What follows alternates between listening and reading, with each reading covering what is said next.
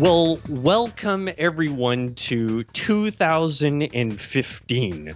This is a happy new year to everyone because we've been off for a year. Keith, are you alive still? I am alive, and man, that year just went by so quick. It seems like we just recorded our podcast, our last podcast yesterday. It does, and I want to explain to the fans that it's really all my fault that we've been gone for about a year. I have various excuses that I'd like to use on everybody, and I will be presenting them in a very systematic fashion here shortly. But actually, Rod, I really appreciate that you're trying to fall on your own sword, but in actuality, it was my fault. It was. Tell me why. It was a typo in the project plan. I said every other year instead of every other week. Right. And darn it. Well, you know, kind of I know in our production meetings, you and I have talked about how we wanted to have this podcast to be the most successful annual podcast ever.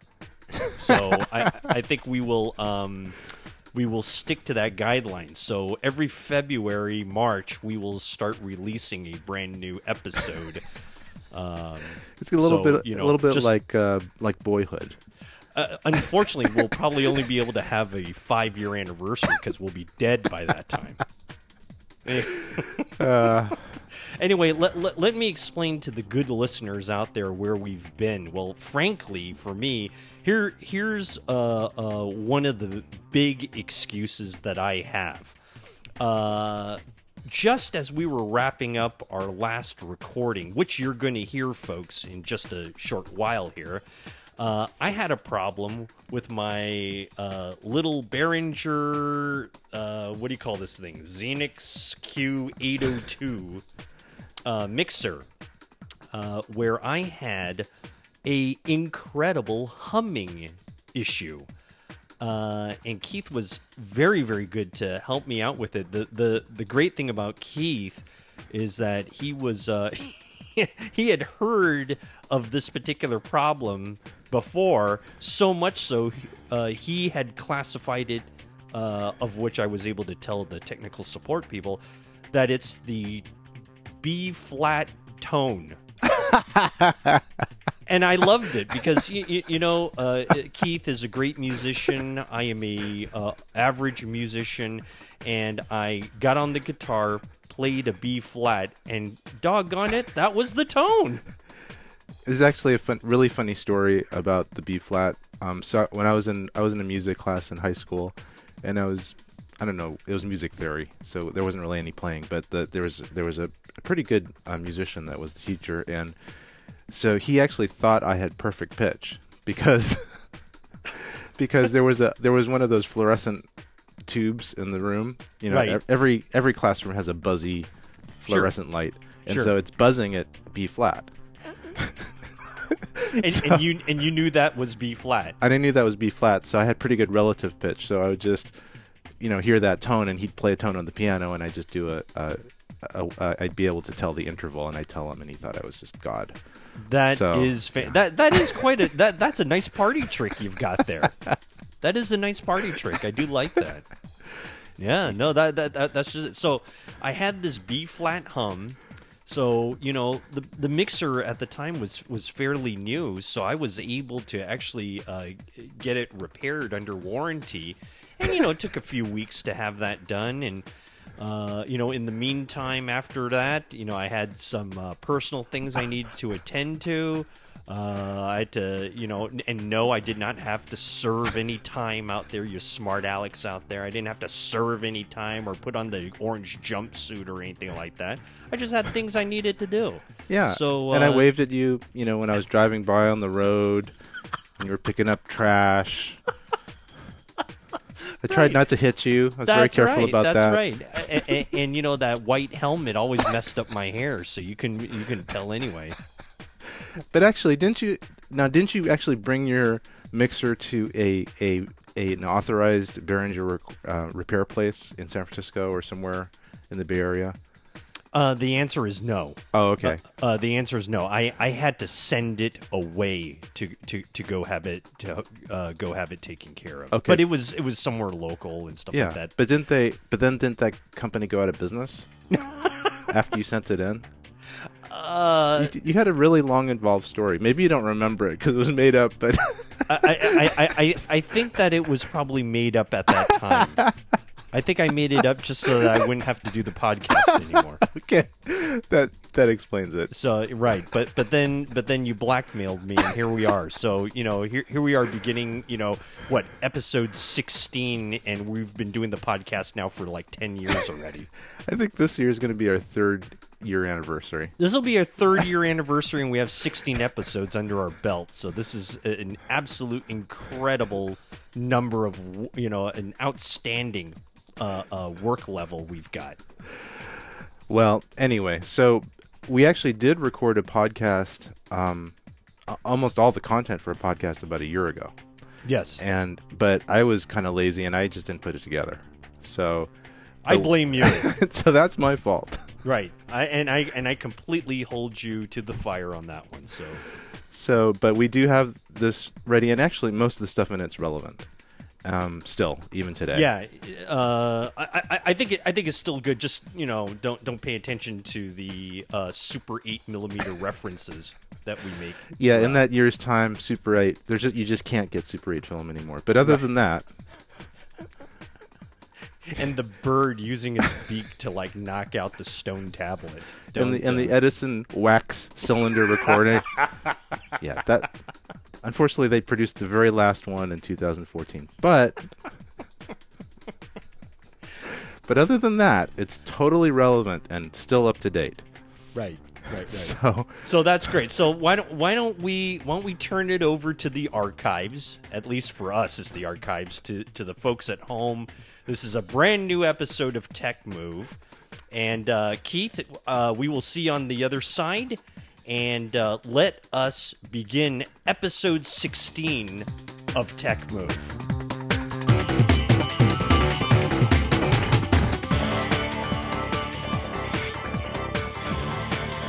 Welcome. You're listening to Tech Move. Today is episode 16. In today's show, we have a great introduction to green screen techniques, and we preview the new Zacuto Access EVF mount. And Keith digs into his Black Friday bag of goodies. We've got that. We've got so much more, and you're listening right now to Tech Move. Let's go.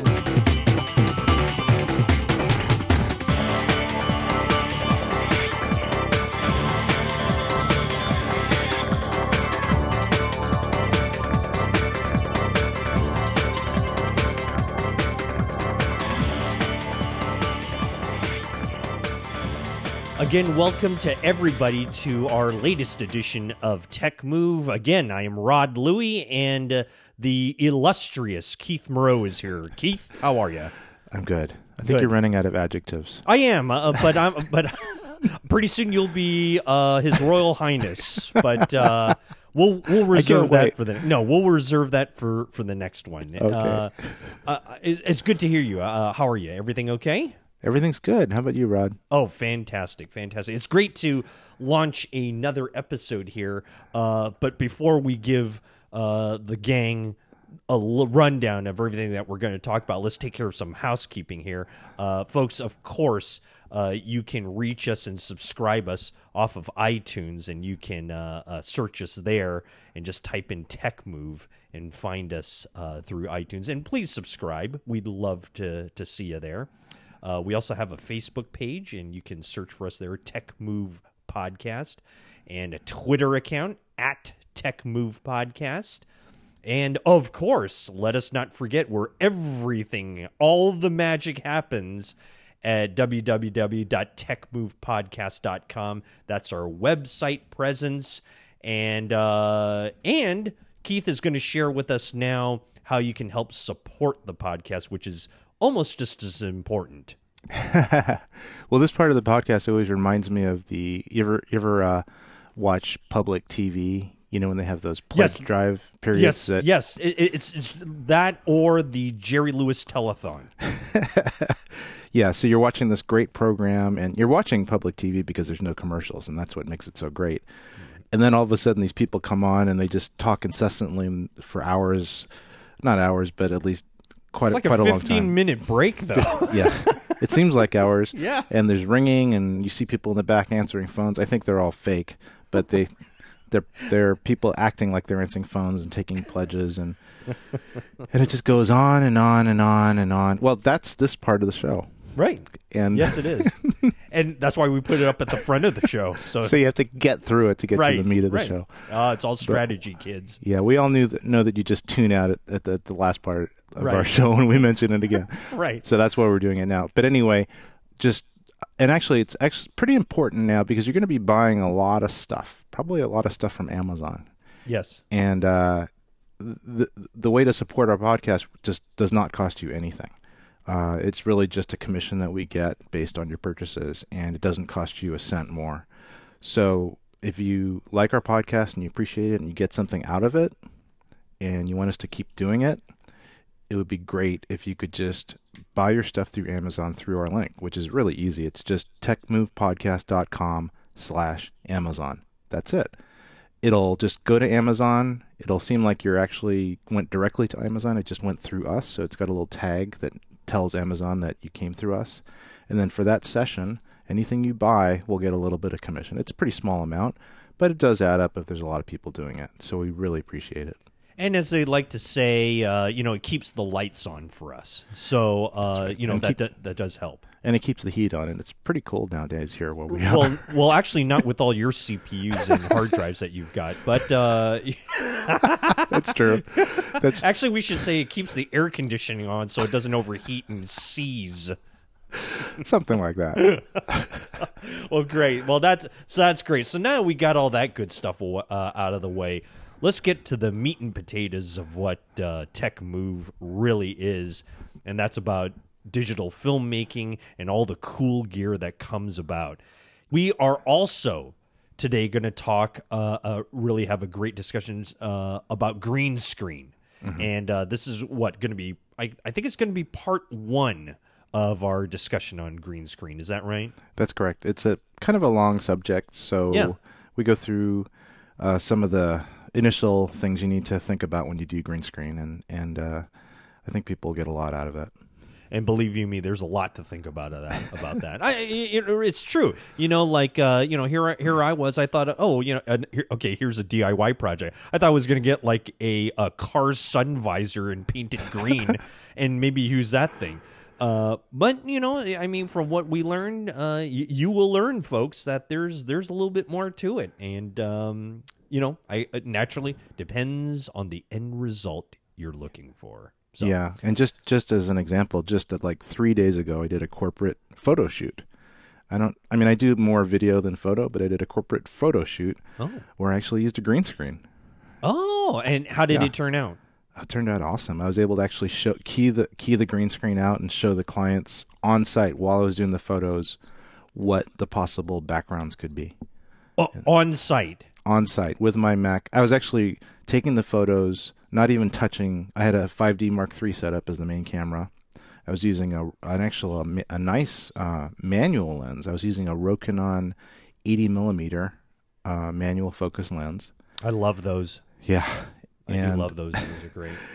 Yeah, it's actually pretty cool.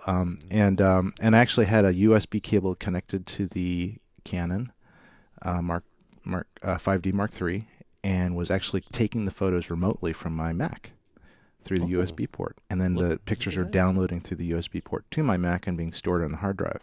And then I could preview them instantly on the Mac. As soon as I took them, they'd pop up. Excellent. So, yeah. And so the clients, a nice big screen for the client to look at and say, oh, that looked good.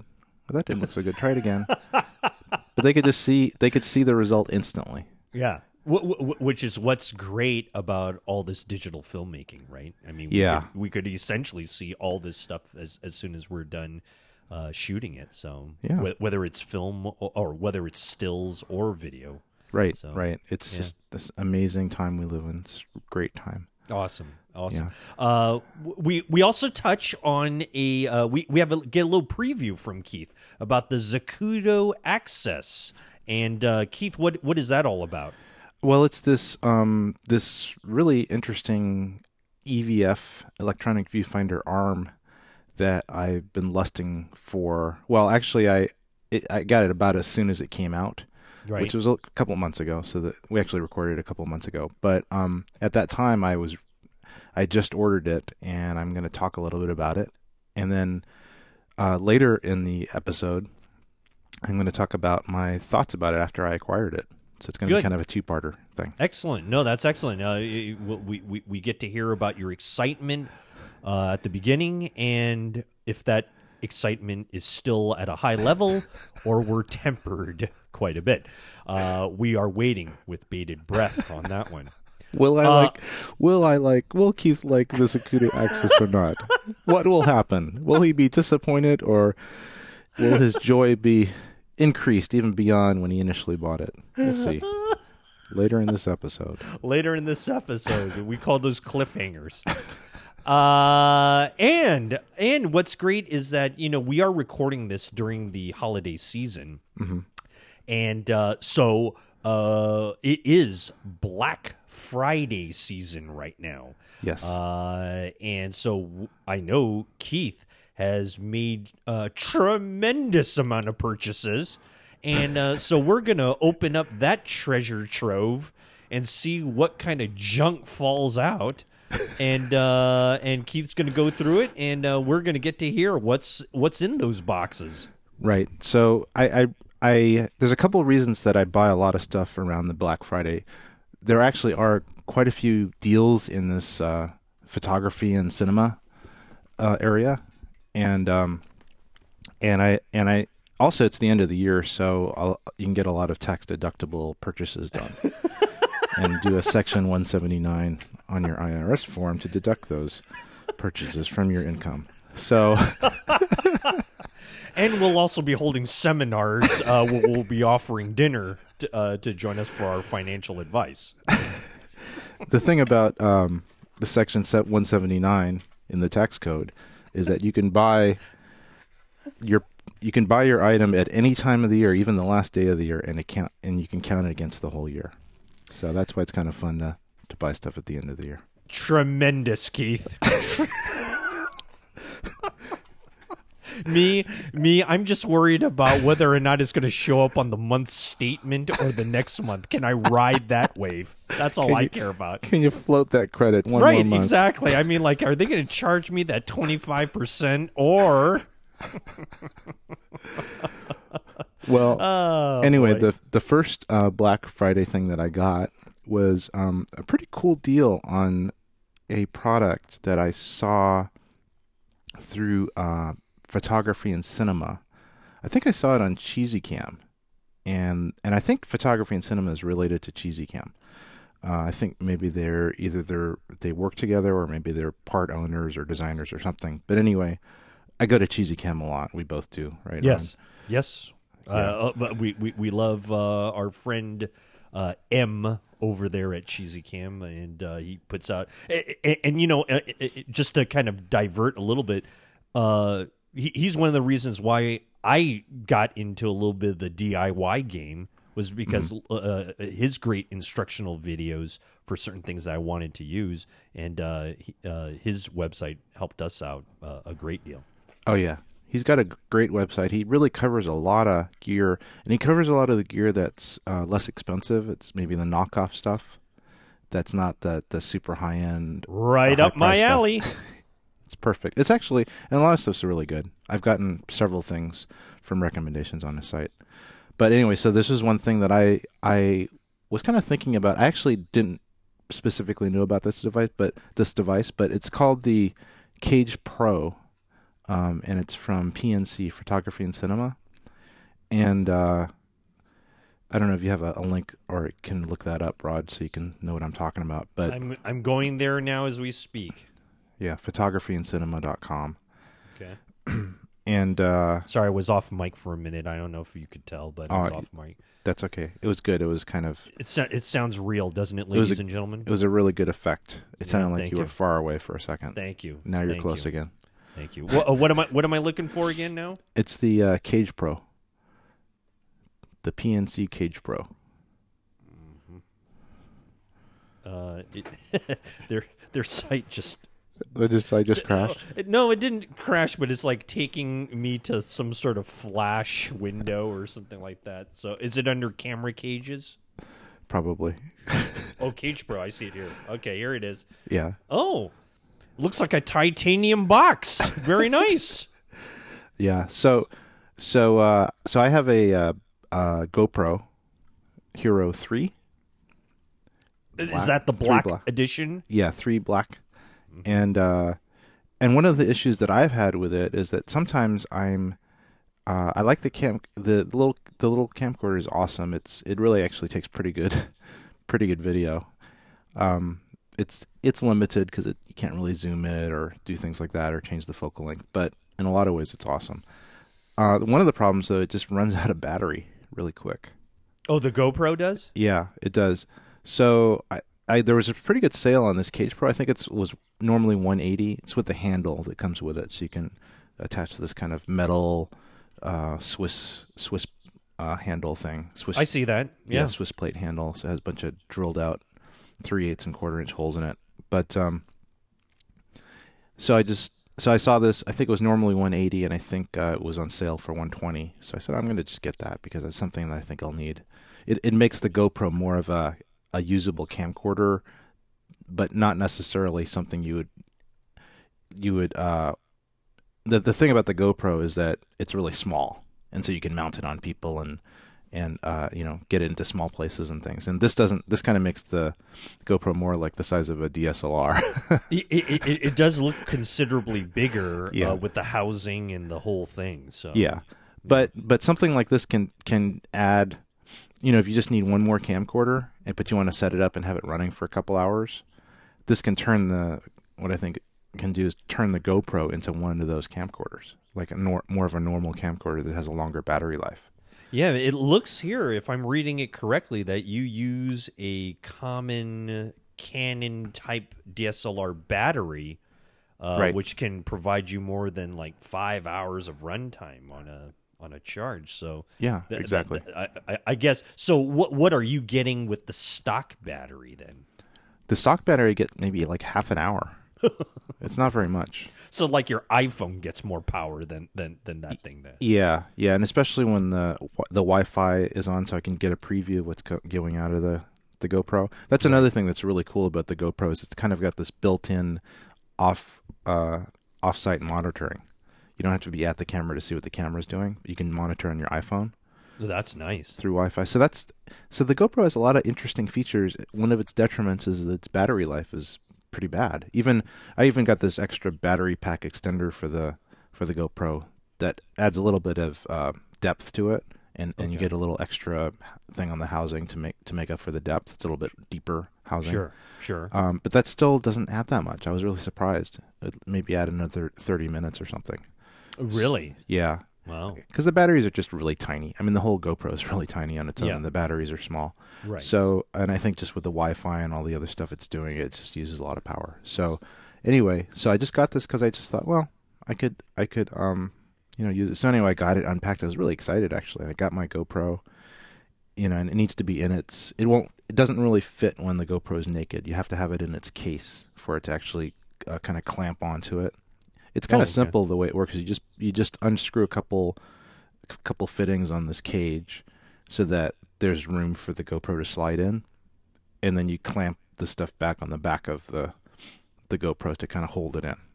And it's just it fits exactly so that the GoPro is just framed up exactly inside this cage when it's all clamped in and it doesn't move. The thing looks really durable. Yeah, it kind of looks more durable than I think. Parts of it, I think, are extremely durable. Like parts of it are just metal. Okay.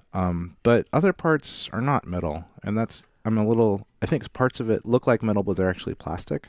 Well, it probably. I mean, probably if it were so durable, it'd probably be really heavy too. I think that's the thing, is I think they sacrificed some of the weight to make it a little bit less expensive, and but it's got a lot of these tapped holes in it, so but I do think that these parts are actually not metal, so I'm kind of a little confused about the tapping. Like, if it's plastic tapped, it may not be that durable. Right. That might be extremely weak if you tighten too much or something like that. Yeah. I think what it is now, I'm looking at it, I'm actually holding it right now. I think the tap parts are actually metal. Oh. And the parts that kind of make the clamps and fittings are metal. All the other stuff is plastic. Okay. So the front is plastic. The thing that holds the lens filter is plastic. The handle is actually metal, and the handle is pretty nice. You could use the handle for something else if you needed to, because it looks like you could hang stuff off of it or screw stuff to it. Yeah, it's got tapped 1/4" and 3/8 holes, just so you could screw all kinds of different things to it if you wanted. You could use it for something else, because I think it's a 15mm little rod sticking out of the end, and then that goes into this machined aluminum thing that attaches to the top of it to make it into a handle. So, yeah, so that part's kind of cool. That actually makes the unit a little more expensive. I think it adds about $30 to it. But that part could be used on its own, so that's a nice piece even without the cage. The only thing that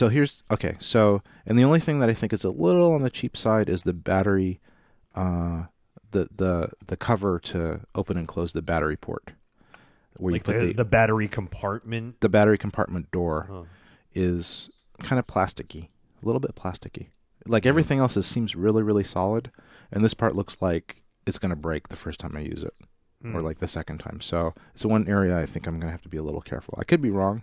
They may have tested it and it tested out durable, but it just had this impression. So a little plasticky. Right. But so anyway, I was really excited. I got my GoPro in, and I was about to put it in, and I was like, oh, it screws in, isn't it? And then all of a sudden, I realized that there was no way for me to actually plug in the power to my GoPro. There's a little USB cable that comes out of the battery compartment, and I need to have a special case, a particular type of case called a skeleton case for my GoPro that has holes for the USB. See, when I got this thing, it was Black Friday, and I was just, clicking buy, and all these different things. And I just didn't take the time to look at the requirements for this Cage Pro. The Cage Pro needs to have a certain case on the GoPro for it to work. So I basically sounds like more stuff. You know what? By the time you're done, maybe it'll turn into a 5D Mark III. I think maybe I could have just gotten one instead of this Cage Pro, but no, it's my fault. I didn't read it that carefully, and it's only a $20 part. It's actually a very cheap thing from GoPro that I probably need anyway. That I'm going to do other stuff. So, but it's just a little disappointing, because I was all, I'm going to try this out, and you get new stuff, you just want to try it out, and I have to wait for my shipment from Amazon to come in a couple days with a skeleton. Right. Skeleton case. That's right, and I do see that skeleton case. It's a new update, isn't it? I don't know how new it is. I hope it. It says that's November the 6th of 2013 when they made this thing. Oh yeah, I don't know. I mean, I think the skeleton case has been around for a while. Oh really? Okay. Yeah, I think so. But the. And I hope whatever I order from Amazon is the actual the correct skeleton case. I don't know, because at PNC they said, well, you need the old style skeleton case, not the new style one. So whatever that means. Yeah. So I'll probably get this case. It won't be the right one. I'll have to order another one. And right. Maybe I'll just have to melt down this Cage Pro for parts. We'll see.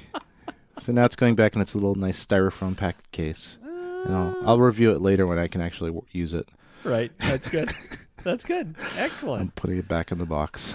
Well, it is a nice looking piece, and hopefully it'll make the GoPro a little bit more usable for you, for maybe some, as another camera unit or something. I think it will, because honestly, the GoPro I don't use a whole lot right now, and I think just as another high quality camcorder, it's gonna make it more more useful in that regard. It's going to be another thing that I can just bring along, like as an extra thing. Exactly. Yeah. Yeah. And especially with this extended battery thing, that will be very helpful. Right. And because it uses the L6 batteries, I can just, I have tons of those batteries for all my other gear. So that's going to work out well. So that's one Black Friday thing. Oh, my. Okay. Just one. Just one out of just one many. Thing. I'm sure. Yeah. So I'm just getting now some of the Black Friday stuff that I ordered. I got the Cage Pro pretty quickly. They shipped that right away. I got that a while back. But I just got today a gigantic box from B&H. So I'm going to open it now. I got my little flip-out razor box cutter out, and I'm going to just unbox it on the air. Be careful. Okay, yeah, I know these are sharp. They're very, very sharp. You can easily cut yourself. Me, I use a butter knife just in case. Right, and just keep cutting and cutting and that's right. Cutting over. Yeah, that's right. That's right. Here we go. This is exciting. I know. I'm glad that we're all a part of this. Me too. I'm glad that Watch the world... it be like the pajamas you had ordered or something like that. It's not really from B&H. And I got bubble wrap. Nice. No, that's the first layer. I hope there's something below. This is good. I've got Deskstar 4 terabyte SATA drives. Nice. Ooh. Yeah. How many of them did you get? Let me see. 1, 2, 3, 4, 5. And keep in mind, ladies and gentlemen, while these are the number of drives. 7. All 4 terabyte drives. 9, 10, 11, 12. 12 of them. Woohoo! Wow. And you may ask, why does Keith need 12 4 terabyte drives? You know, if anyone has listened to the podcast long enough, you know exactly why Keith needs that many drives. I mean, yeah. And this will last him for maybe a year, and then he'll have to buy some more on the next Black Friday. I think this is going to last me about 3 months. But right, especially with all the backups you've been doing lately. Oh yeah, But the way I'm going to, so what I'm going to do is I'm going to first increase my Drobos. Well, I'm probably going to do this at the same time. So the way the Drobos work, it's kind of cool. You can just put a fresh drive in, right? And it'll copy all the stuff that it needs to do on that fresh drive. And then when it's done, it's kind of in a usable state. It's actually usable when it's backing up too. It's kind of neat that you can back up and use it at the same time. Yeah. Other than the fact that it's just really slow as a drive. But and then when that little backup thing to the 4, because right now there's 2 terabytes in some of my Drobos. I think I've got one Drobo that's got 4 terabytes in it, and the rest have 2 terabytes in them. Oh, so it's time to change those guys and just get rid of those 2 terabyte drives. Yep, upgrade them. So. Yep. And the way I do it is I keep them online, but then it's as if a drive failed. So I take the drive out and then put the 4 terabyte in, and it copies all the stuff that it needs to onto that new drive. And then I take the next 2 terabyte drive out and put the 4 terabyte in instead. And I just do that over the course of like a week, because it takes a long time to do this kind of copying and duplicating of data on the other drive, the new drives. Right. And then by the end, I have 4 terabytes, and I really haven't done anything really complicated other than just hot swap the drives out. Yeah. And then I have these OWC enclosures. Though that's a little more complicated. I have to populate a brand new one and then use eSATA connection to copy those, because you can't just take a drive out like a 2 terabyte drive out and put a 4 terabyte drive in. They all have to be matched. Mm-hmm. So that's a little more complicated. I have to make basically a brand new 16 terabyte drive and then copy those over. Well, so but then it'll be nice at the end once all that setup is done. It'll be terrific. It'll be great. Yeah, and I'll be able to. So a lot of these drives are currently they're 8 terabytes, so it'll double the capacity of these drives and give me a lot more free space on them. Sure. For future stuff, which will be nice. Yeah, and then another thing I got, another thing in this box is the Sennheiser. It's the Sennheiser MKE 400. Oh, let's see. Let me do a search for that as I'm here. So you call it the Sennheiser. What is it again? Sennheiser MKE 400. MKE space 400. Yep. I see it right. Oh, and you know what? I'll pull it up from our friends over at B&H. Well, they're not really our friends. Well, they will be after this podcast. Very interesting, Keith. The Sennheiser MKE 400 compact video camera shotgun mic looks curiously like my Rode VideoMic Pro. Yeah, it looks a lot like my Rode VideoMic Pro. So you may ask, why, Keith? Why did you get another? And why Sennheiser? I mean, a trusted brand. Of course, they've been around forever. I remember when friends had the old yellow foamed Sennheiser studio headphones, which were quite chic back in the 70s. You know, those were the big dogs at the time. Why Sennheiser and not Rode, Keith? Would you mind answering that, please? Well, as you know, I have the same mic that you have, the same Rode. Yes. And I think I may have maybe recommended that mic to you after I got mine. I think you did. Yeah. I think you did recommend it to me, and I of course, fell for it. Like Yeah, and I really apologize for that, Rodney. I'm sorry that you wasted $200 on that thing. You know, actually, I love that thing. Oh, okay. I love it. Oh, I actually love it too. I love it too. I think it's awesome. Yeah, I love it too. But I'm opening my Sennheiser MKE 400, and I held off getting one of these before because they were kind of expensive for what I thought they were. I think they normally go about $250. Okay. But I got this on a Black Friday $100 special. You mean it was only $100? Yeah. Wow, that is a deal. Yeah. And the reason, but another reason I got it is I've actually thought about getting this for a while. And the reason is I'm getting a little tired of the VideoMic Pro's shock mount. Oh, okay. Well, you mean with the rubber bands and all that kind of stuff? Yeah, I just find that it's a little too delicate. It's probably a really good shock mount. It probably isolates the mic a lot, really well. Mm. But if anybody has the Rode VideoMic Pro, you probably knows it's got these little rubbery things that kind of fit into the mic and then onto the case that goes into your camera. Yep, and that come off in transport all the time. They come off in transport, and you always have to wind up pushing them back in and not knowing if this is going to be the time it fails and breaks. Correct. And you have to get another one. Yeah, it is kind of weird how it actually attaches to the mic itself.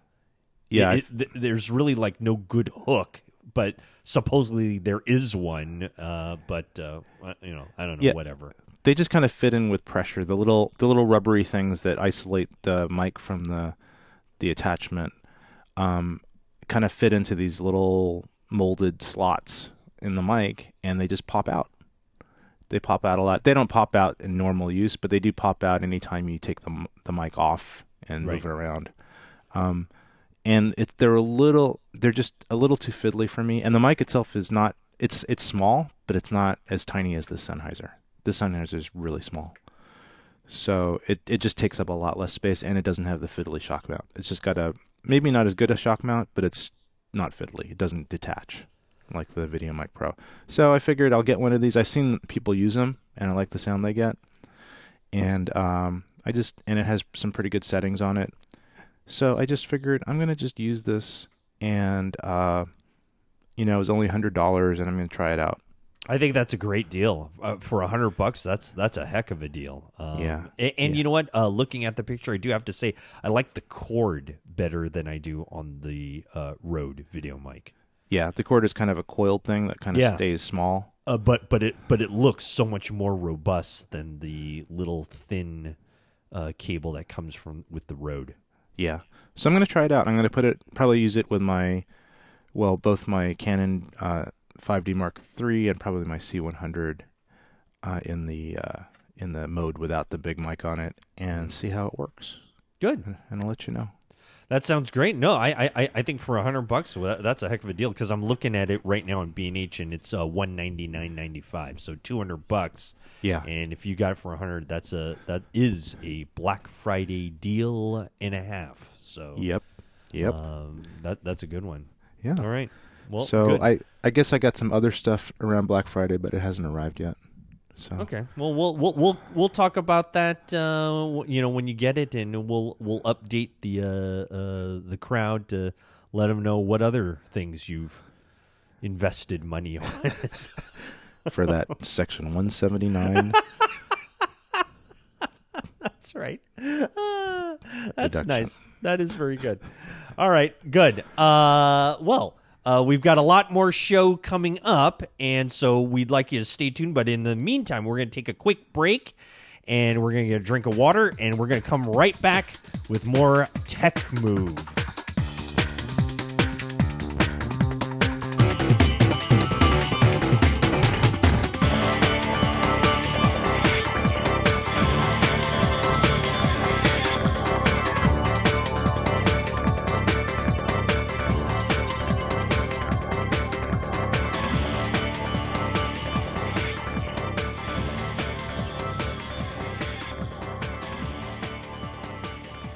Welcome back, folks, and we've got a really terrific segment that we want to talk about. It's something that is very, very interesting, especially for Keith, because I know that he uses this particular technique quite often in his own line of work, and that is green screen.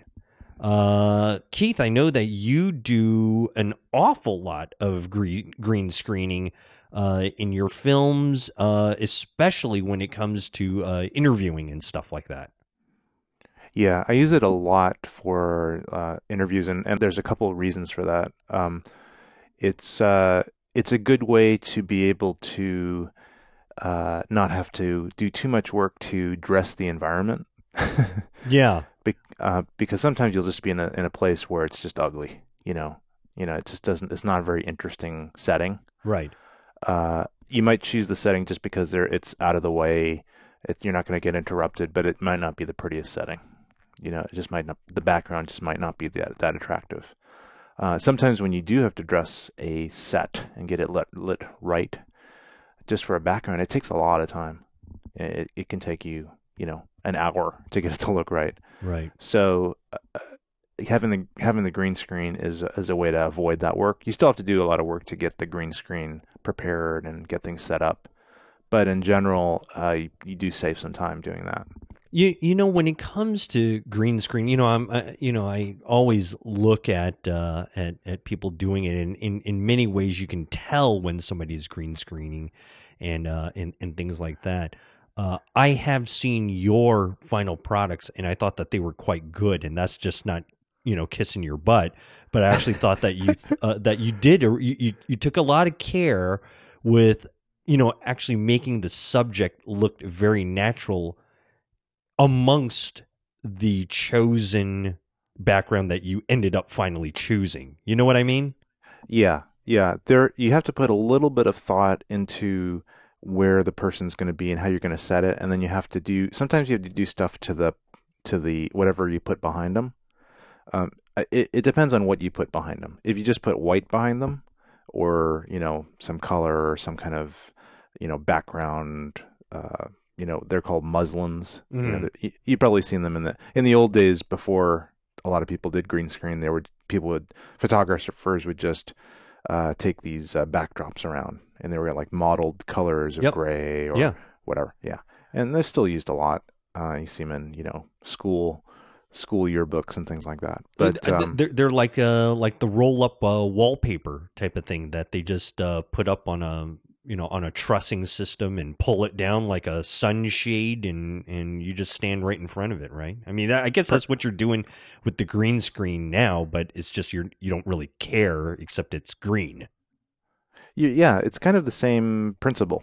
The thing about the green screen is you can put whatever you want behind it. You have a little more room to change things if you need to. Yeah. Most of the green screen work backgrounds that I come up with wind up being white. just because it's pretty neutral. It's kind of an in thing to do now. I think Apple started that with their series of commercials where it was just a totally white background. Mm-hmm. But if you need to, you can change it to whatever you want. So yeah. So, well, thanks. I guess maybe in the show links, I'll put a link to some of the green screen stuff that I've done that maybe people wouldn't be able to tell that actually was green screen. Like in particular, if I may point out, I think you did this one where you were doing an interview at, it was either some sort of fine art school or some ballet school or something like that. And you were interviewing, I guess, administration. Oh yeah. It was for a dance teacher. It's actually for my upcoming film, Sharing Art is Sharing. Yes. I think that was the one. Yeah, I think that was the choreographer, dance teacher. Yes. Yeah.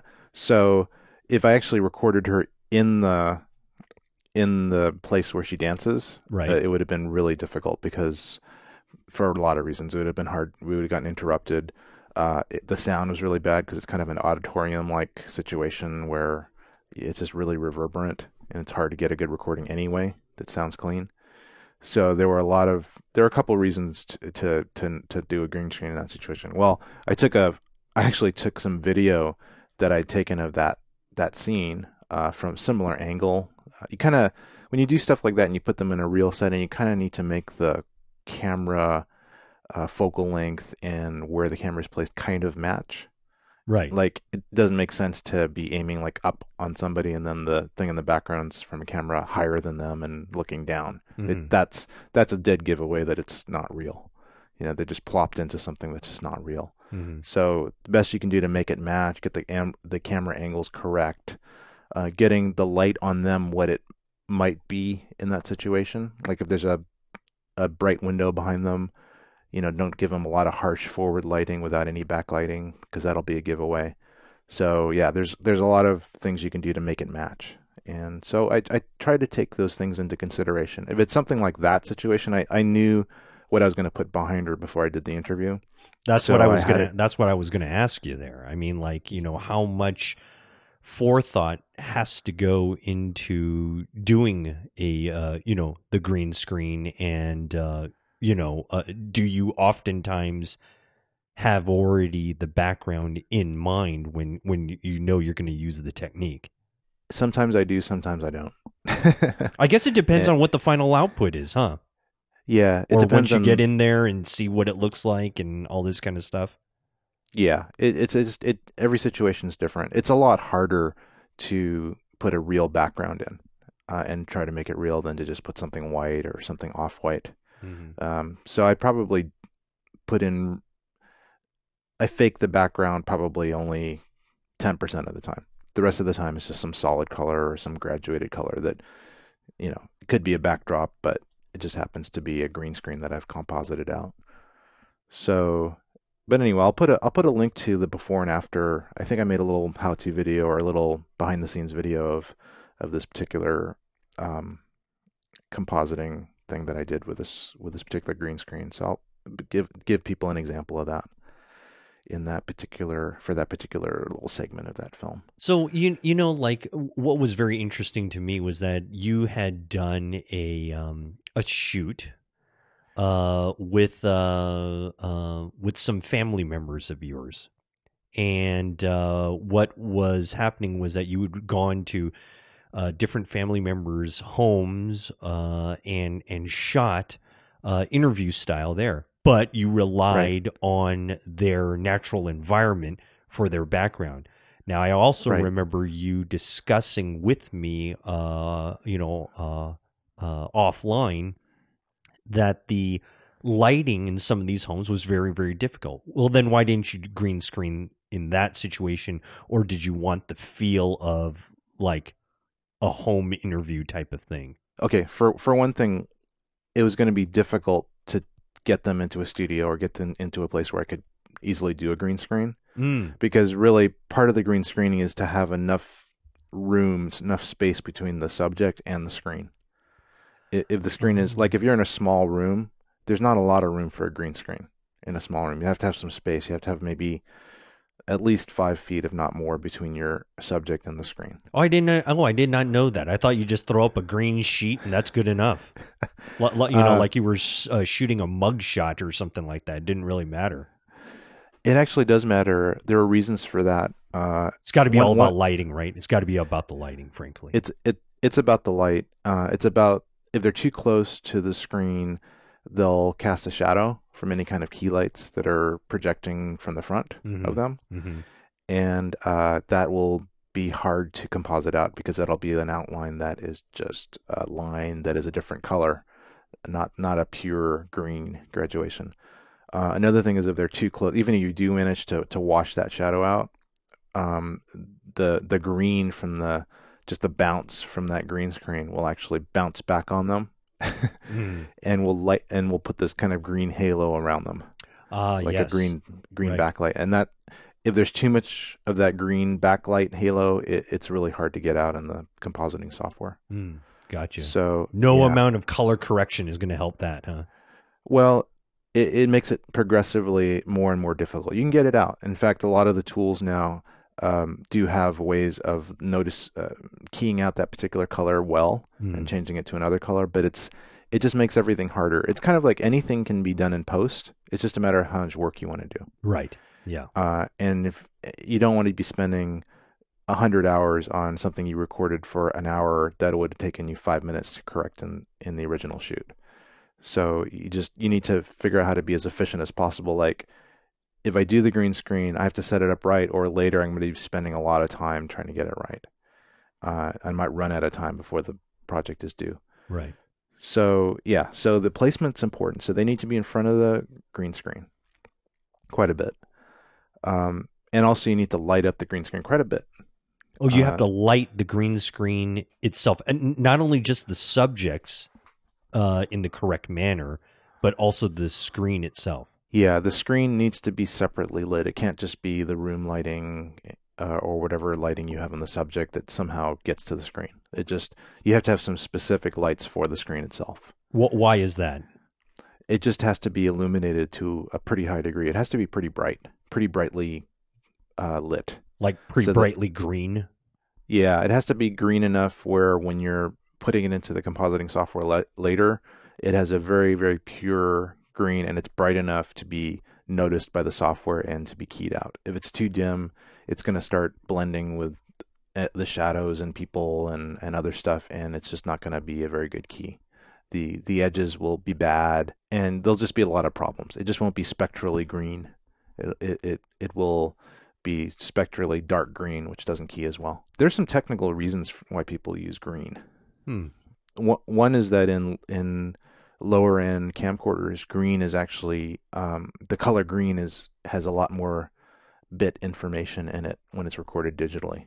It's a color that our eyes are most sensitive to, and therefore is actually the design of codecs emphasizes green more than other colors. So when you actually record green, you have more data to work with in the compositing process. It's a little geeky, but basically that's one of the reasons that green is used so often in compositing. Hmm. Now, in the old days, there used to be blue screen, not green screen. Blue is actually the preferred background material for compositing. Mm-hmm. But that was before the days of video. Oh, okay. Although there are situations where green won't turn out very well depending on their subject matter. Like if your subject matter has light blonde hair, green is a little bit more difficult to key than blue. Mm-hmm. Because it kind of bleeds through type of thing.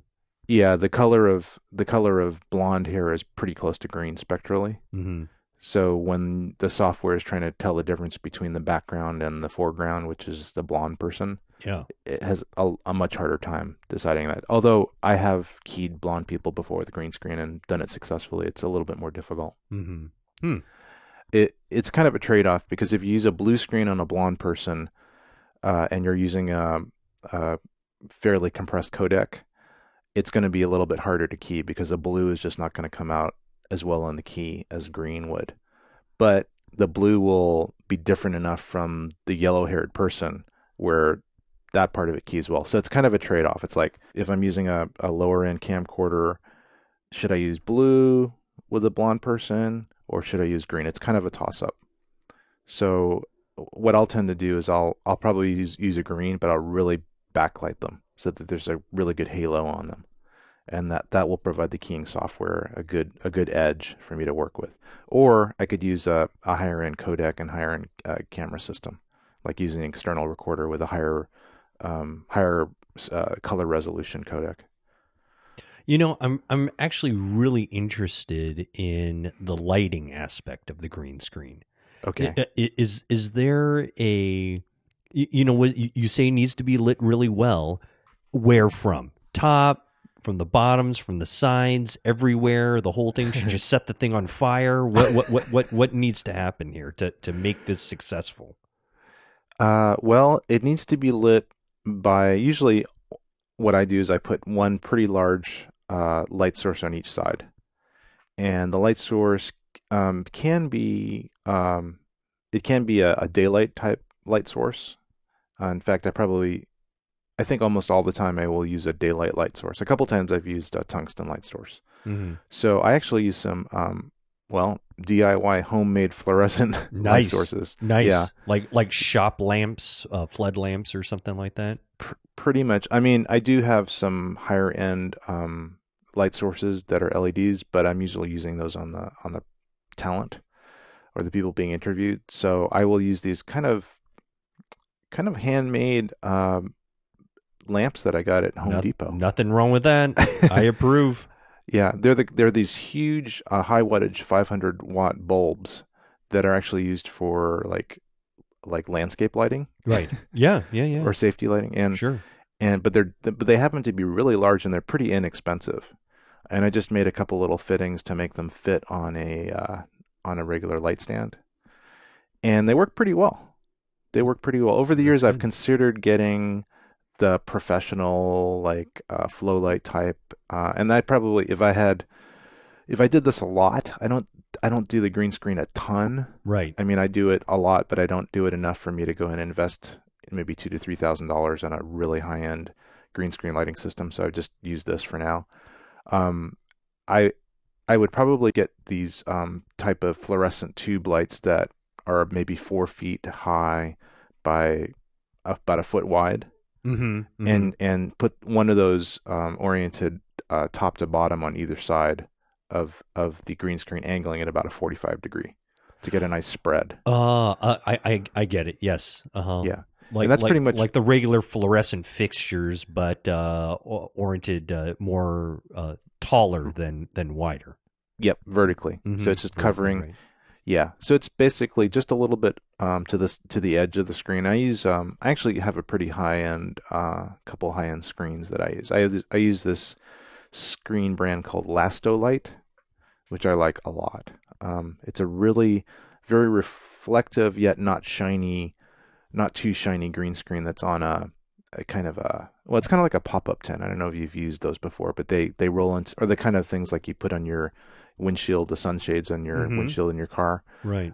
It's similar to that, where it actually kind of compresses down into a disc, but then it expands out into a very, very large, like kind of squarish screen with rounded corners. And the ones that I have are 6 by 9 feet. So highly portable. They're pretty portable. They're not light. Mm-hmm. They weigh maybe 15 pounds each. Oh, wow. So they're pretty big though. Yeah, they're pretty big, and they've got kind of a metal band in them that compresses down. And actually, if you haven't used them, like the first time you try to, once they popped out of their circular case, which is about 2 feet in diameter, mm-hmm. maybe a little larger. If you haven't read the instructions or watched a YouTube video about how to put them back in, it's really hard. Putting a square block into a little circle hole or something like that. Huh? Yeah. Well, imagine doing the ones that you have for your car windshields. Right. Imagine, a 9-foot version of that. You're probably wrestling around with it, and you're probably broken a sweat just to get it back into the case. The first couple of times that I used it, I did was a little frustrating, and actually, I think I like look it up on YouTube about how to do it. What's great is that by the time you do that, you've given up on the thing. You've got this fully expanded screen in your car, impairing your vision from driving. That's awesome. A couple of times, I think I just wasn't able to get it in the case. A couple of the times at first, and I just left it out, kind of a big, gigantic version in the back of my car. But eventually, I learned how to do it pretty quick, pretty well. But it required a little bit of skill, a little bit of practice. Well, I'm glad that you brought that up because I am wondering about the material. You know, yeah. Folks like me who are a little bit more on the financially challenged side of things, I would think nothing of going to the local miniature golf course and tearing out a fake turf that's on hole number 3 of the pink windmill and using that as my green screen. Materials, I mean, can it be artificial turf? Does it have to be the material you got? Can it be a discarded felt pad from a pool table that I've ransacked a home on? Can it be that? What does it have to be as far as material goes? It possibly could be almost any of the materials you've mentioned, but it probably won't pull a very good key if you use those. Although I think I've seen felt used in some situations because felt's not bad because it can be fairly even in color, but it's a little bit too dark. You'd have to get felt that was really spectrally pretty bright. You'll see a lot of pretty inexpensive green screen or blue screen muslins on eBay. In fact, one of the very first green screen endeavors that I undertook was to get a pretty inexpensive version of the green screen, and the same principle. It has this, it's like a pop-up tent, but made out of a fairly thick kind of velvety material. Okay. And it's okay, but the problem is that it's not very reflective. So it needs to be really, really lit a lot. Okay. And sometimes you just can't get enough light on it to really pull a good key. And another thing is it's really wrinkly. When it expands out, it's got all these wrinkles, and so you have to steam out the wrinkles because if you have wrinkles, they're going to create little shadows on that side lighting that you have set up. Because it won't be a true green. Where the wrinkles are, there'll be a little shadow. Right, it'd be shadowish, and so it'd be like this different color green or something like that. Yeah, it'll be a different color green with these wrinkly edges that make the keying very, very difficult in the compositing software later. So the idea is to keep it a very smooth green so that if there is any variation in the green that the camera's seeing, that it's very graduated. And that'll make it easier for the software to key out. So that was kind of an issue with those cheap muslins that I originally used. I mean, I could do it, but the key wasn't that great, and it took a lot of time to key it right. I had to put all these garbage mats around people, and I'll explain that later about what that means when I was doing the compositing. But the brand that I actually do recommend them. They're not that expensive, but they're not that cheap. I mean, I think I'd have to look up the price, but they're a few $100s. But they're worth it. The Lastolite brand, which is kind of this elastic material, so it's kind of stretchy. But the good thing about it is it doesn't have very many wrinkles when it's expanded. Like no wrinkles at all. It's like spandex. So when it's all stretched out on that hoop that it's on, it's pretty wrinkle-free. Plus, the material is pretty bright, so it needs quite a bit less light than the muslins. Huh. Okay. Yeah. Well, that's that's good to know. I mean, that certainly prevents me from using my green sun shield that I use in my car. Because that gets awfully wrinkly, and so that probably would not be a good choice for me. But yeah, if I had a business where I was just always doing interviews and I'd bring people to my studio, I would probably, I'd either have one of like a stretched version of that fabric on the wall, so it wasn't wrinkly, or I could even paint the room green, or paint a lot of the room green, and right, and maybe even make a situation where the intersection of the wall and the floor was kind of curved. Yeah. So that somebody standing in front of it, you can actually get them all the way from their head down to their feet, and it would, they could actually be standing and you could composite them completely. Right. The entire head to toe type of thing. And yeah. Yeah. And in a lot of studios that do professional, that do shooting for compositing work later, they will have situations like that where they have this kind of seamless background from the wall to the floor. And in that case, they use paint. Yeah. And you can buy spectrally green paint that's made just for green screening. And it's actually probably less expensive to do that than buying these portable screens. But you know what? It would be awfully ugly. It would be bad. And, yeah. And if... Yeah, and if it's your house or your kitchen, it wouldn't be that fun to live in. Well, you know, we're coming down to the end of the segment, so and we will continue this discussion with a part two of it because it is so darn interesting, and we need to follow it up with even more information. But Keith, what do you recommend just as a short little summary as far as what to be careful of when doing green screen? Is there any particular thing we should maybe shy away from? We definitely want to make sure we have when we're employing this. I would say make sure you get a screen that's big enough to cover at least behind the subject completely. Behind the subject, like waist high or even bigger than that. What are you saying here? Well, just whatever your shot is finally going to be, like if it's from the waist up or if they're going to be moving their arms around because they're gesticulating and they are that type of person, you have to make sure that their arm isn't going to go beyond the edge of the screen because that would be almost impossible to key out.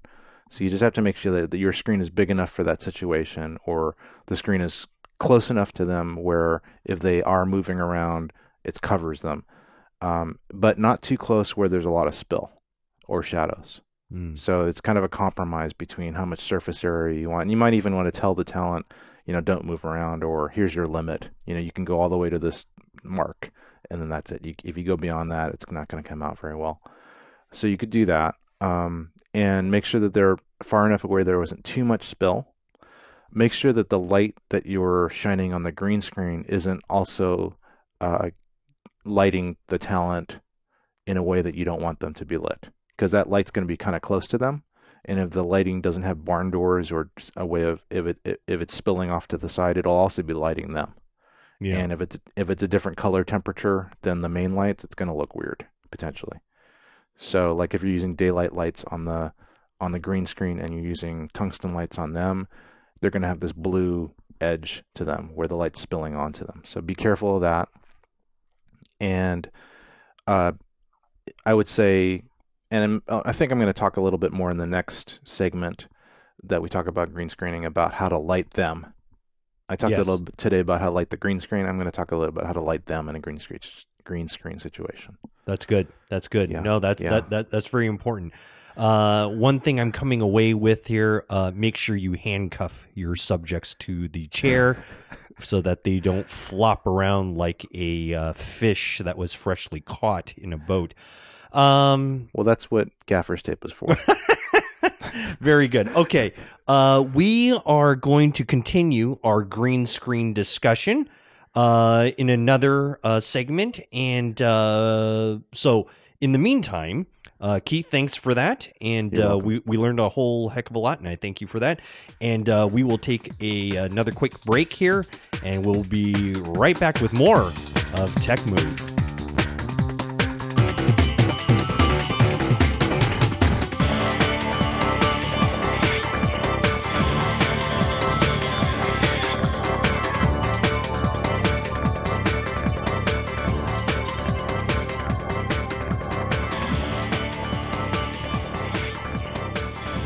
And we are back, and you know, we've got a kind of a new segment. I don't know if you want to call it a segment, but it's this neat little thing that we've been doing over the last couple of podcasts now, and that is finding out what is in Keith's gearbox. And what we mean by that is that Keith has this stuff that he takes on shoots or whatever it is all the time. But of course, like anyone, you're exchanging things.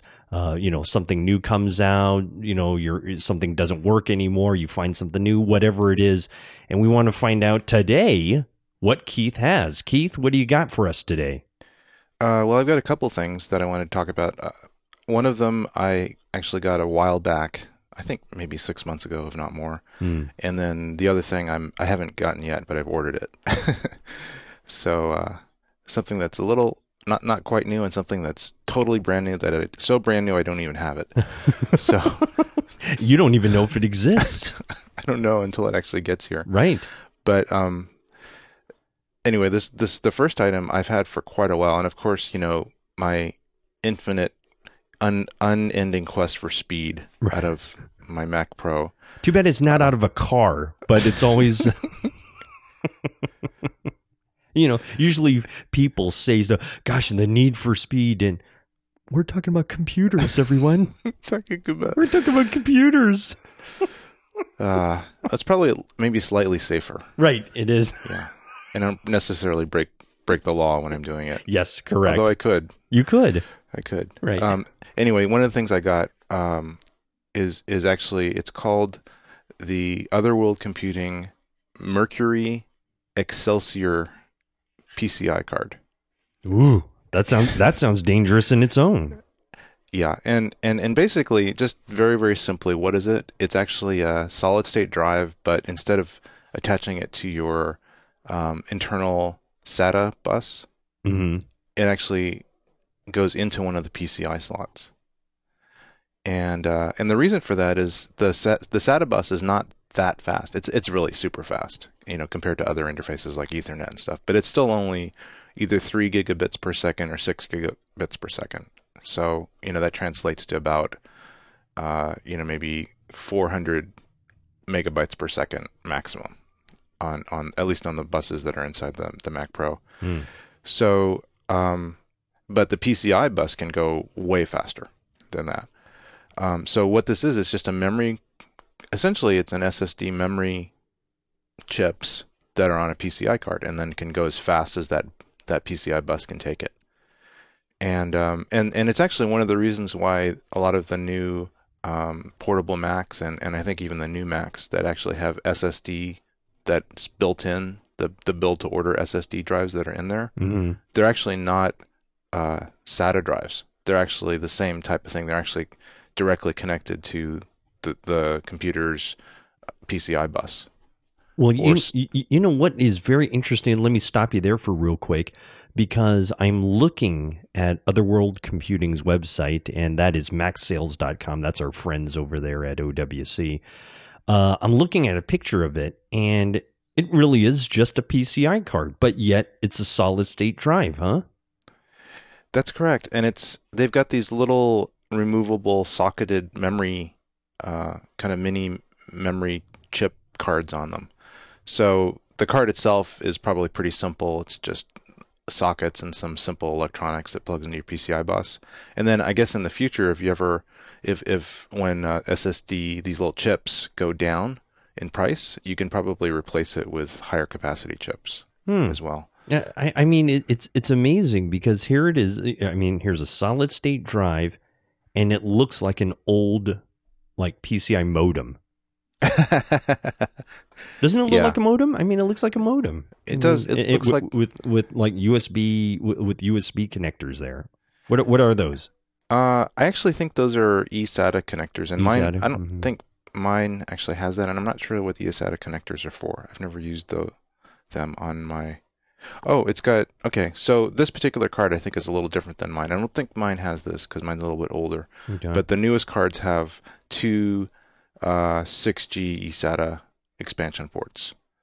So that means that, I guess you can actually, in addition to having this extra memory, you can have a couple extra eSATA ports on your Mac. So that's pretty cool. That is pretty neat. I mean, look at these specs. So you could have up to 960 gigs on this thing. I mean, you know, it looks like it transfers, up to 820 megabits per second? Yeah.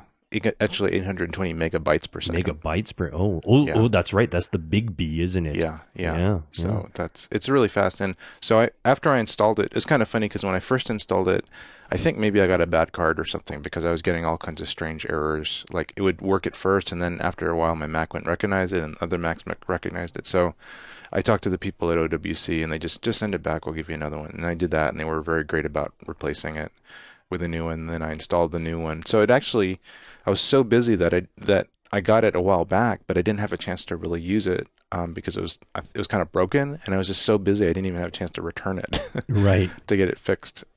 So I finally got it maybe 2 or 3 months ago. I had a chance to return it and get a new one, and then I installed it, and that one worked really well. And I made that my boot drive, so it has all my system, my OS on it, and all my applications on it. And I got the 480 gigabyte version.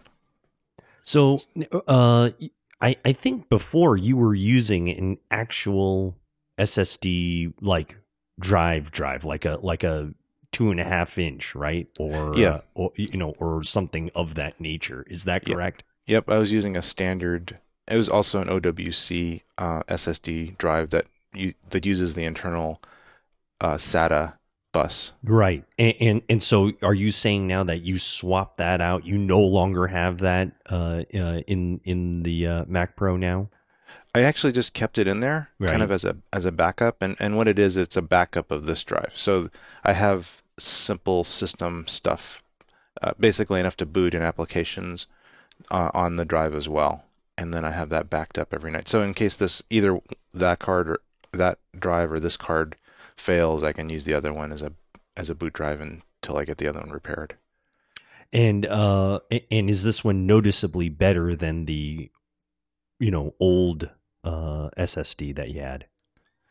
Yeah, it's definitely fast. The old SSD was fast. When I probably the difference in speed between having a plain old spinning disk as a startup drive and the original SSD SATA drive, that difference was probably more dramatic than the difference between the standard SSD and this PCI SSD. Mm-hmm. But still, yeah, I do notice things are really fast starting up and just general operations. I really love it. I'm really used to it. And there's no way you could ever go back to the old way, like I'm doing it right now. Which is, yeah, I could never go back to your computer. Right. I probably couldn't even use your computer. Sorry. Turn on and go out and paint the house, and then the extra 3 seconds. I just can't wait that long. Exactly. I'm sorry. I mean, I think mine boots in like, I don't know, less than a minute. You're right. That's just too much time wasted. It's too much time. Right. I can't be staring at that spinning gear for more than a few seconds. Fantastic. Yeah. So anyway, I think basically for people that have PCI Macs, I think this is probably just available for Macs right now, this particular card. But I think this concept exists in the PC world as well. If you just want the ultimate in drive performance, there's really nothing that can go faster than this. This is it. This is the pinnacle of drive performance. This is the Xanadu. Yes. You've reached the Xanadu. And it also has Olivia Newton-John starring. Right. So you get an extra bonus. That's right. But with a headband. That's right, yes. But no, actually, the reason that a lot of the new Macs are so fast is that they have this performance. So the kind of performance you get when you install this PCI card is similar to what you get when you use like the new MacBook Pros or the new iMacs. It's that's how they kind of get that illusion of super, super fast speed, is by having these direct connected memory. Right. I mean direct connected drives. Right. It's about as direct as you can get. Yeah, I mean, what a great thing this is. I mean, it's so neat because it looks like it doesn't take any space whatsoever. But this is what you've been waiting for. I mean, this is pretty awesome. If if you're, there are kits now, and one of my friends has an iMac like myself, and he decided, you know what, I'm going to forego the optical drive. I'm going to pull that out and put an SSD in there. And they have kits now that you can do that, right? So what kind of computer does he have? An iMac like mine. Oh, okay. And you just, and there, you know, OWC actually sells a kit out there for, to replacing your optical drive for an SSD. So you take up that real estate within the iMac and you plug in an SSD, and he loves it. Thinks it's fantastic. That's really cool. There's a jet. There's a jet. You heard the jet? Oh yeah, I heard it. It's like, whoa. It's really, this one's really low. I think you're under attack, frankly. Anyway, I'm just going to restart that. What I was going to say. That's really cool, Rod. Yeah, well, that's the way to go, because really people don't use their optical drives all that much anymore these days. So why not? Exactly. And although I'm still the only idiot who does, but so I poo-poo on his SSD. So okay, I love my optical drive. So is he listening? I'm sure he's not. No. Until I tie him to a chair and make him listen, you know, listen then. Well, that's what I do with my friends. You should try it. Anyway, so that's about that thing, and check it out, and we'll put a link on the website about that product. But that's, if you want the ultimate speed, that's the way to go. That's a great thing. That's from our friends over at Otherworld Computing. That's the OWC Mercury Excelsior E2. Is that what it's called, Keith? Mm-hmm, that's correct. Yep, and it's the PCI Express SSD. A very, very nice piece of equipment there. Very nice. Thank you. Yeah, well done. What else you got for us? Okay, so there's something that I'm actually surprisingly very excited about it. Surprisingly? Well, it's surprising because, I don't know, I just don't get that excited about this type of gear these days. This is actually a mechanical piece of gear. Oh. And it's kind of like, again, this is my Xanadu of electronic viewfinder support systems. Oh, okay. And nice. And I know that's a little obscure, but basically there's a thing that you can get called an electronic viewfinder. And basically it's an eyepiece that has a little monitor inside it. Usually the monitor's maybe from 1 inch to perhaps even up to 3 or 4 inches in diagonal. And it's usually a very high quality monitor, and usually it's HDMI input, although it could be SDI input or other types of inputs. And you put this up against your eye with a little hood, a little eye hood, and it's kind of what you use to focus with and what you use to view your scene, especially when you're in bright light. But you can use it anytime. I use it all the time. I use it in the dark. I use it in the light. And I've actually kind of custom made my own mount for holding this for my various camcorders over the years, because there wasn't really anything that was out there that really served my purposes, that had the versatility that I really need. Right. But still, the things that I made myself weren't perfect. They were good, but they had their flaws. And in order for me to piece together all the different little things that would work, it would have been really time consuming, a lot of trial and error, and also may not have worked that well and would be pretty expensive and a lot of time. So anyway, Zacuto just announced this new mount. It's called the Axis EVF mount. And I saw the email, and as soon as I opened the page on Zacuto.com, I saw and I watched the video. And the video is pretty cool, and it has the two founders of Zacuto, which is basically what they do with all their new products, is they kind of talk about the product and explain it and show how it works, and then there's a little demo that they do or somebody else does on how it works. Anyway, basically what it is, it's this very versatile arm, multiple hinged arm that attaches to your camcorder and is meant to hold the EVF. And so you put one end of this arm on some place on your camcorder. It could be on the top. It possibly could be on the bottom. They usually like to put it on the top. That's what they recommend. And then it's got this arm that pretty much is infinitely adjustable up or down, and it's got 3 hinged points to it. But it's not like a ball joint on the hinges. It's just a hinge in the up and down direction, the tilt plane. But what it allows you to do, and each of those hinge points, those tilt points, is kind of variable friction. So you can make it really tight and have it locked down, like if you really want to push against it and use it as a bracing point. I am looking at it right now off the Zacuto website, and it looks like one of those arms that they use, like, of course, I'm sure it's much smaller, but it looks like one of those, like, robotic welding arms that they use in automotive manufacturing. Oh, yeah. Yeah, right? You're right. And it has all those different pivot points and stuff like that. And it looks like, yeah, you're like, you can lock down or put certain tension of which you wish to put at each pivot point. Right.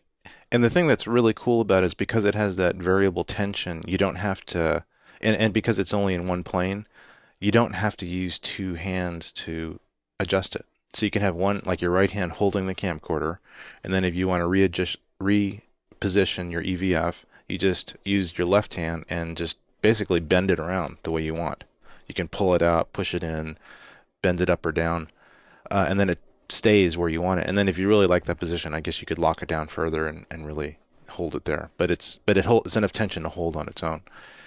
And this is basically what I've been looking for and kind of did on my own for years. And now this professional thing that they've engineered, they've come out with it, they've done all the testing and made it work, and it's I think it's great. I can't wait to get it. I'm hopefully going to get it this week, hopefully in time for me to actually use it on a outdoor shoot of a live band. So but if I don't get it by then, it's okay. But I'm just really eager to get this thing because I think it's going to really speed up my workflow and allow me to work a lot faster. Now I have a question about this type of item here. Now it looks as if, you know, you're mounting your EVF, you know, on this thing, and you essentially get to move it anywhere you want, meaning that, you know, your camera's in one position and you can move your EVF to wherever you are comfortable. Right. Now, what's the difference between using the EVF versus like just an external monitor, a bigger size monitor or something? I mean, I understand, you know, light and glare and all that kind of stuff that, you know, maybe it's not the most optimum thing. Like you just said, you're going to be hopefully trying to use it shooting a band outside. And you know, maybe if it's at, you know, a noontime festival or something, you can't exactly use a monitor because there's too much glare, so you can't see it very well. Yeah. You know, what do you say to that? You know, the EVF or the monitor? Well, I think they both have their purposes. For me, especially when I'm moving around, I'm not sure if the monitor is as useful because you have to view it from a distance, and you're holding it in front of you, and you're looking at the monitor, and it's not like part of it. It's not as much a part of your body as when you have the eyepiece up against your eye. Right. So in some ways it adds a little bit more stabilization. Yes. There's definitely stabilization when you're pressing this thing up against your face and holding it with your arms and everything too. But I feel like over the years I did use, camcorders that you just looked at the viewfinder. Not the viewfinder, but the little LCD panel that flips out. And that's okay, but the small ones, you can't, they're too small to focus with, right? They don't have enough resolution. And so, especially with shallow depth of field situations, you really can't rely on those. And the larger monitors are just kind of big. In other words, to get a monitor large enough so that you can actually focus with it, while still holding it away from you, they're kind of large and they kind of cover up a certain amount of view in front of you. And they just become kind of big and bulky and become kind of obtrusive. That's my opinion. Right. So, yeah. So I think, yeah, if you're like on a set and you have a choice to maybe use a large monitor and it's a really high resolution monitor and you can focus with it, that might be a possible situation. But I think when you're moving around, looking down on this monitor that's either down or up. Not, it's not really in the plane of where you're pointing your camera. Mm-hmm. I think it's, you don't get as good a shot. That's my opinion. Hmm. Okay. Yeah. It's just not an extension of your body. This kind of thing makes the camera part of your body. You know, I'm sure this thing is pretty light. Yeah. I mean, it looks so, you know, it looks like a really beautifully engineered piece. I hope so. I'm really hoping that it has this same Zacuto standards of engineering. Their stuff is, in my opinion, really well engineered. Yeah. And I know they get copied a lot by the China manufacturers, and there's probably a hit on their bottom line. But and maybe something like this is going to be copied in the next couple of years. But for now, couple of years, I'd give it about an hour and a half. Yeah, but for now, it's like the only thing out there that's like this, in my opinion. That's really neat. You know, one last question I have for you mm-hmm. is that the connector from the EVF to your camera with this, you know, what could be an extension, right? Using this arm, I mean, how, you know, at full extension. I'm trying to look at the specs here and see how far it can go, because it looks as if like you could almost put your camera at like mid-torso level and you could stand straight up and still view without bending your back at all to get this thing. Yeah, I'm not sure of the full extended height on mm-hmm. it, but mm-hmm. If you look at the one, there's one... picture of it being pretty far extended, yes, and it's about arm's length almost. Yeah, and it's the guy's chest, a little bit below his chest. So right. If it was just straight up, you could probably get it even farther down. So I'm thinking it's going to be more like waist level at the full extension, mm-hmm, which mm-hmm. would be great because, like in that, I think in the last episode we talked about me shooting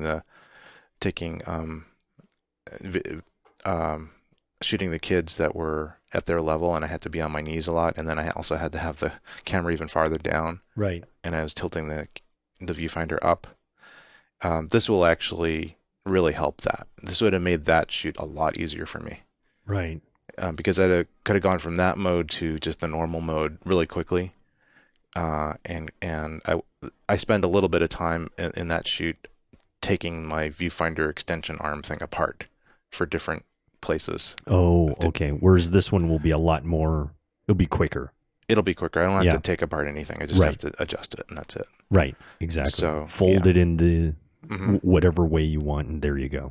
Yeah. So I'm really looking forward to using it. So when I get it, I'm going to come back and we'll talk about it in some future episode. Excellent. Do you think it will throw off weight balance in any form or fashion here? I'm hoping not. I'm probably going to use it a lot with my C100, which I've used it several times now in various different shoots. In fact, last night I actually used it basically at night in a campfire situation in the middle of a forest, and it was basically shooting just by campfire light. Nice. There was no other light. Nice. And I had the ISO. I had the ISO up to 20,000. On the C100. Wow. And I was using a 1.4 lens. And how did it come out?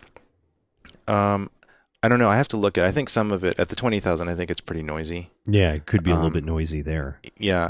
Sometimes I was going at about 5,000 or 6,000, and I think that was probably better. I actually haven't really reviewed the camera on a nice system yet.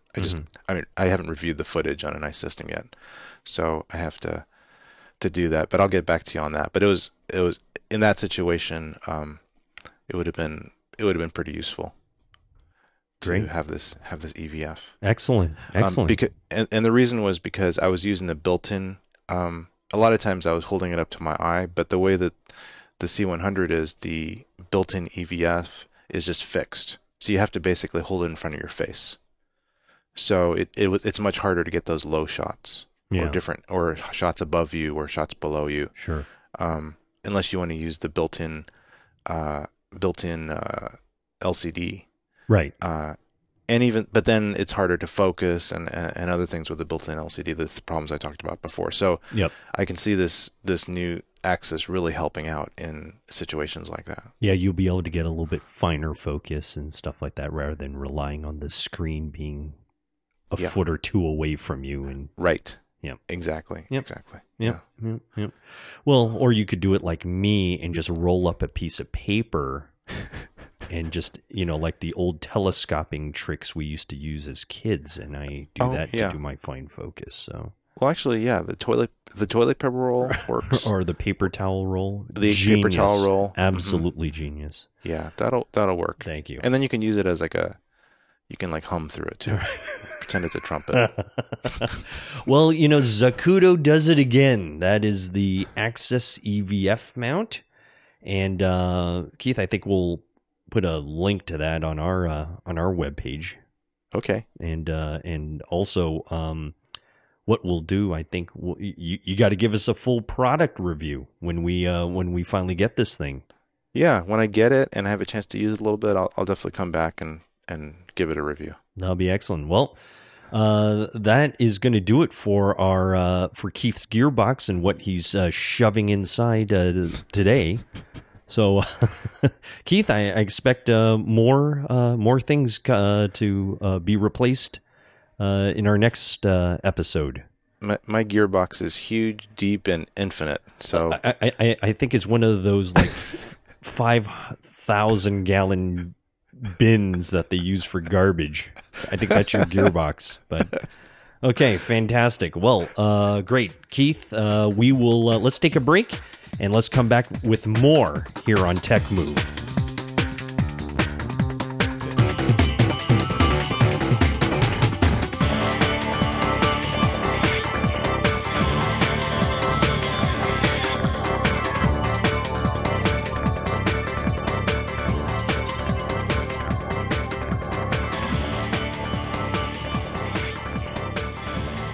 Isn't it just amazing how a year passes by just like that? It's amazing. It's just amazing. You know, it's fantastic. A year has gone by. We got a lot of things. We got a lot of things repaired. We've broken a lot of things. You know, had more disasters. Had more disasters. Plenty of those. I'll tell you that much. But during that year, let's get a summary now, Keith, of some of those things that we just talked about, so the things we just heard. So how'd the 4 terabyte drives turn out? Actually, the 4 terabyte drives were great. Really? Yeah. The Hitachi drives are excellent. They're just great drives. Actually, I've had a lot of drive disasters this year. Actually, you know, I have so many drives, I think. If you have a lot of drives, you're going to have them break and have disasters and things like that. It didn't necessarily break, but I was doing some remodeling in my house, and so my house is kind of like a hazmat zone.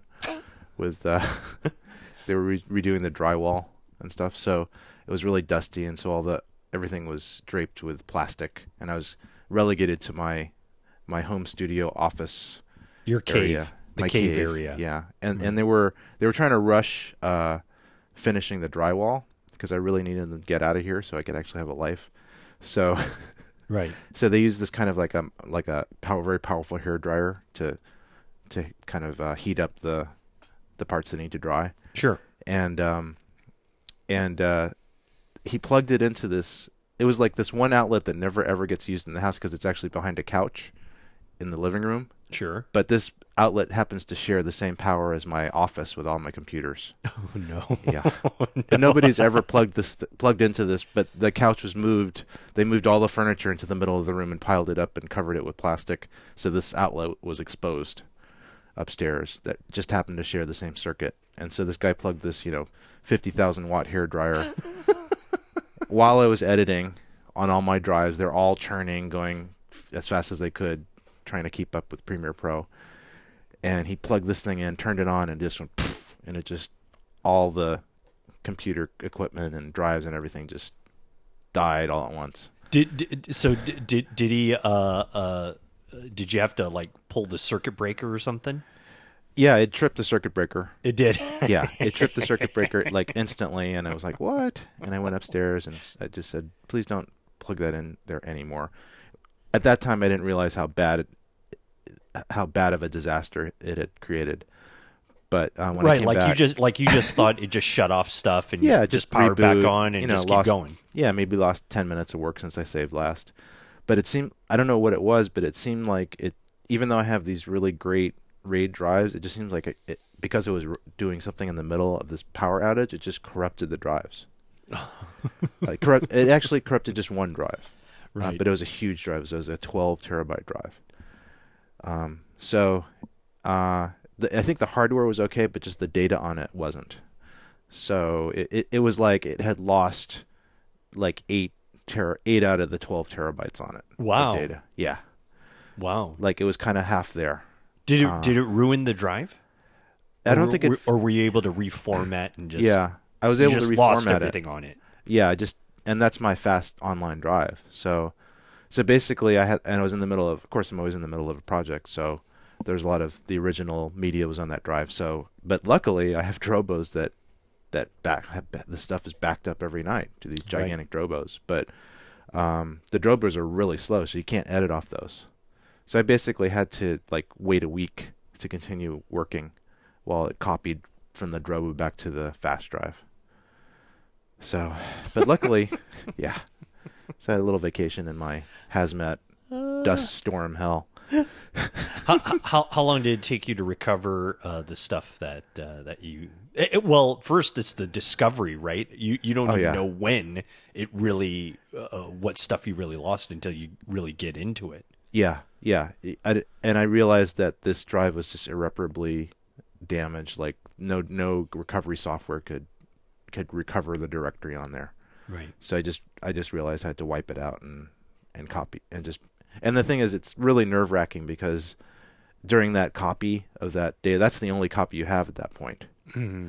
And so if something happens at that point and the backup drive goes bad, that's really bad. So, yeah. It's just a horrible feeling when, all your data's gone. Yeah, I would say. I would say. But luckily it all came back. And that's why I just always... I'm always just telling people you got to back up because you never know. It's true. So it's very, very, very true. Yeah. Well, the good. I'm glad that finally got you back on track. How about the Axis, the Zacuto Axis? The Zacuto Axis is, I got it, and but actually I really haven't used it very much. No, that's a good purchase. Yeah. Yeah, it was like $500, and and I thought I would use it a lot, right? But I just didn't. I been using my C100 a lot for recording, and not so much of the bigger camcorders that might need this, right?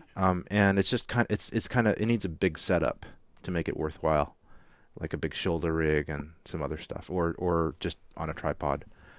So, but I think I will be using it soon for some projects. So. It's just an opportunity at this particular point. You just haven't had an opportunity to really take advantage of it or use it to its full capacity. Yeah, and in the meantime, they've come out with an Axis Mini. Oh, good. Which is cheaper and better. So. Of course. That's right. Of course it is. And lighter and everything, right? Pretty much, yeah. Yeah. Pretty much better. Yeah. Good. Yeah. Well, I know, and because I think I've seen you with this thing, the Sennheiser mic is your new favorite. No, actually, the Sennheiser mic is the worst piece of crap I've ever bought. Is it really? Yeah. Luckily, it was only $100. I thought I thought when you and I had a meeting that that was your mic on the rig already. That was just for show. And maybe it was. Maybe at the time it was the thing, and then until you actually tried it and listened to it. Yeah, I actually used it in a couple of situations. It's not absolutely horrible, right? But it's not much better than the onboard mic, believe it or not. It's okay. Like, yeah, it's not that unidirectional. The sound quality's quite bad. It's really small and light, but that's the only thing it's got going for it. So are you saying that the Rode VideoMic Pro is still better than that Sennheiser? It's way better. Really? It's way better sound quality, more directional. It's still kind of, they got to figure out how to deal with those shock absorber thing. Our rubber band mounts that that I used for my braces about 20 years, I mean 40 years ago or something like that. Yeah, they got to figure out a way to make those things actually stay on and not get dislodged, and reset them every 5 minutes. Right, exactly. But the sound quality is way better. Rode stuff's really good. I love Rode. I mean, like the you know, I always loved the VideoMic Pro, and then they came out with that stereo one, which I don't know if you and I have ever really talked about that, but I don't even know what's their latest offering now. I'm sure they put something out there. Yeah, they're always coming up with tons of stuff, which we'll talk about in the future. Of course. I actually got a couple new Rode things in the last year, which I like a lot. Excellent. So we'll talk about that later. Very good. Very good. So what else? How about the GoPro Cage? GoPro Cage, worst piece of crap I've... No. Actually, it's... it's actually... it's fine, although I just really haven't used it. Another one of those things where you... Well, I mean, are you using your GoPro a lot, or is it not really... again, one of those things that's just a nice thing to have, and it's portable and all this kind of thing. You know, I actually didn't use the GoPro 3 that I had a lot, but and we'll talk about this later, I did get the GoPro 4 Black. Right. And you had mentioned that to me, and that thing is supposedly very, very nice, right? That is awesome, and it's a great recorder, and it's just an amazing piece of technology. And I'll talk about that later. I used it in a couple films recently. Oh, good. I intercut it with some high-end cameras, so it's pretty good. Can you use the Cage with this GoPro Black? Definitely could use it because it's the same. They kept the size the same, which is great. It fits in all the old stuff. But I just haven't had the need to really you know, mount it in that fashion. You know, if I'm going to carry a big camera, and I'll just use one of my other big cameras. I don't need to make a little cheap little camera bigger. Right. It's like all those folks that are putting interchangeable lenses on their iPhones. Yeah. Yeah, exactly. Right. So, yeah, I'm going to buy a $1,000 lens mount for my iPhone. But although recently, okay, I have to tell you, I just got this app called ProCam 2 for my iPhone. Okay. My iPhone, it works on iPhone 6, I think, and maybe it works on iPhone 5, but on the 6 you can get 4K video out of it. Get out, really? Yeah, it's awesome video. It's amazing. It does look good. It looks like GH4 video. It's amazing. No kidding, really? I'll talk more about that later. Oh wow, you better have a lot of space on that phone of yours then. I do have the biggest phone, but it does eat up the space. I'll bet pretty rapidly. Pretty quick, yeah. I mean, at, 128 gigs, I think, is the biggest one or something like that? That's the one I have, and I'm going to have to... That'll go quick if you're shooting, like, 4K type of stuff. Yeah, but anyway, we could talk about that app more in another episode. All right. So, so haven't really used the Cage much. Got a lot of new stuff in the last year. We'll talk about that more. Actually, this episode, this year-old episode, we were actually into this DIY theme. Yep. And so late last year, we had a chance to actually interview Eric Kessler. He's the head of Kessler Crane. And I have a really a great thought that most of our listeners are familiar with the Kessler name because anyone who, you know, does any type of, you know, video production or you know, filmmaking has definitely come across some of those products. Yeah, yeah, definitely. They're definitely in the high end. They're meant for probably bigger cameras because they're pretty heavy duty, but you can use them on smaller DSLR type cameras. And I have a bunch of their stuff. And anyway, I actually had a chance to interview Eric Kessler. Late last year, they were coming out with a new product called the Second Shooter, and so we talk a lot about that, and that'll actually happen in the next episode. Well, I can't wait to hear about that because the Kessler catalog and product line is, you know, when you go online and look at some of that stuff, you say, man, I could use this, I could use that. I mean, and it's so well made that I know that as a DIYer myself, that that's what I aspire to try and copy. Yeah. Yeah, you know, and then you end up having to go buy it because yours turned out so crappy. Yeah. So, well, that's kind of what I did. I mean, I built, you know, as we said before in the earlier in the episode, I built my own stuff. Yep. But then wound up getting this pretty high-end expensive stuff from Kessler. Yeah. Yeah. Well, it's you know, without a doubt, it's better made, it's better thought out. It, you know, they've battle tested and stuff like that. So yeah, I mean, let's just let's hear what Eric has to say, and we look forward to your stirring interview with Eric Kessler. I'm sure it's going to be fantastic, and I can't wait to listen to that. Keith, let's wrap it up, huh? It's been a whole year. I think we deserve another year off. So. Hopefully we're going to get the next episode out within a week or two. I can only hope, but, you know, I frankly doubt it. Anyway, hey, folks, we want to thank you so much for hanging in there with us and being patient as we deliver our annual episode to you. This has been episode number 16, and we want to thank you very much for listening. Remember to subscribe. Remember to reach us any way you can. You know how to do it. You get us on iTunes. You get us at our website, which is techmovepodcast.com. You see us on our Facebook page. What else you've got, Keith? How else can they reach us? I forget. It's been so long. Twitter. Did you mention Twitter? I mean, you know, are we on MySpace still or what? Or we're on MySpace. We're on Yahoo.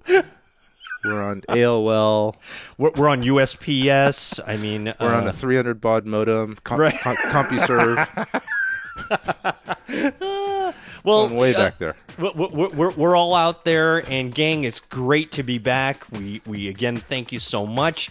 And so anyway, until the next time, I am Rod Louis, and with me is the great Keith Moreau. Keith, thanks so much. Thanks, Rod. And we will do it again, and let's wait again for another exciting episode of Tech Move.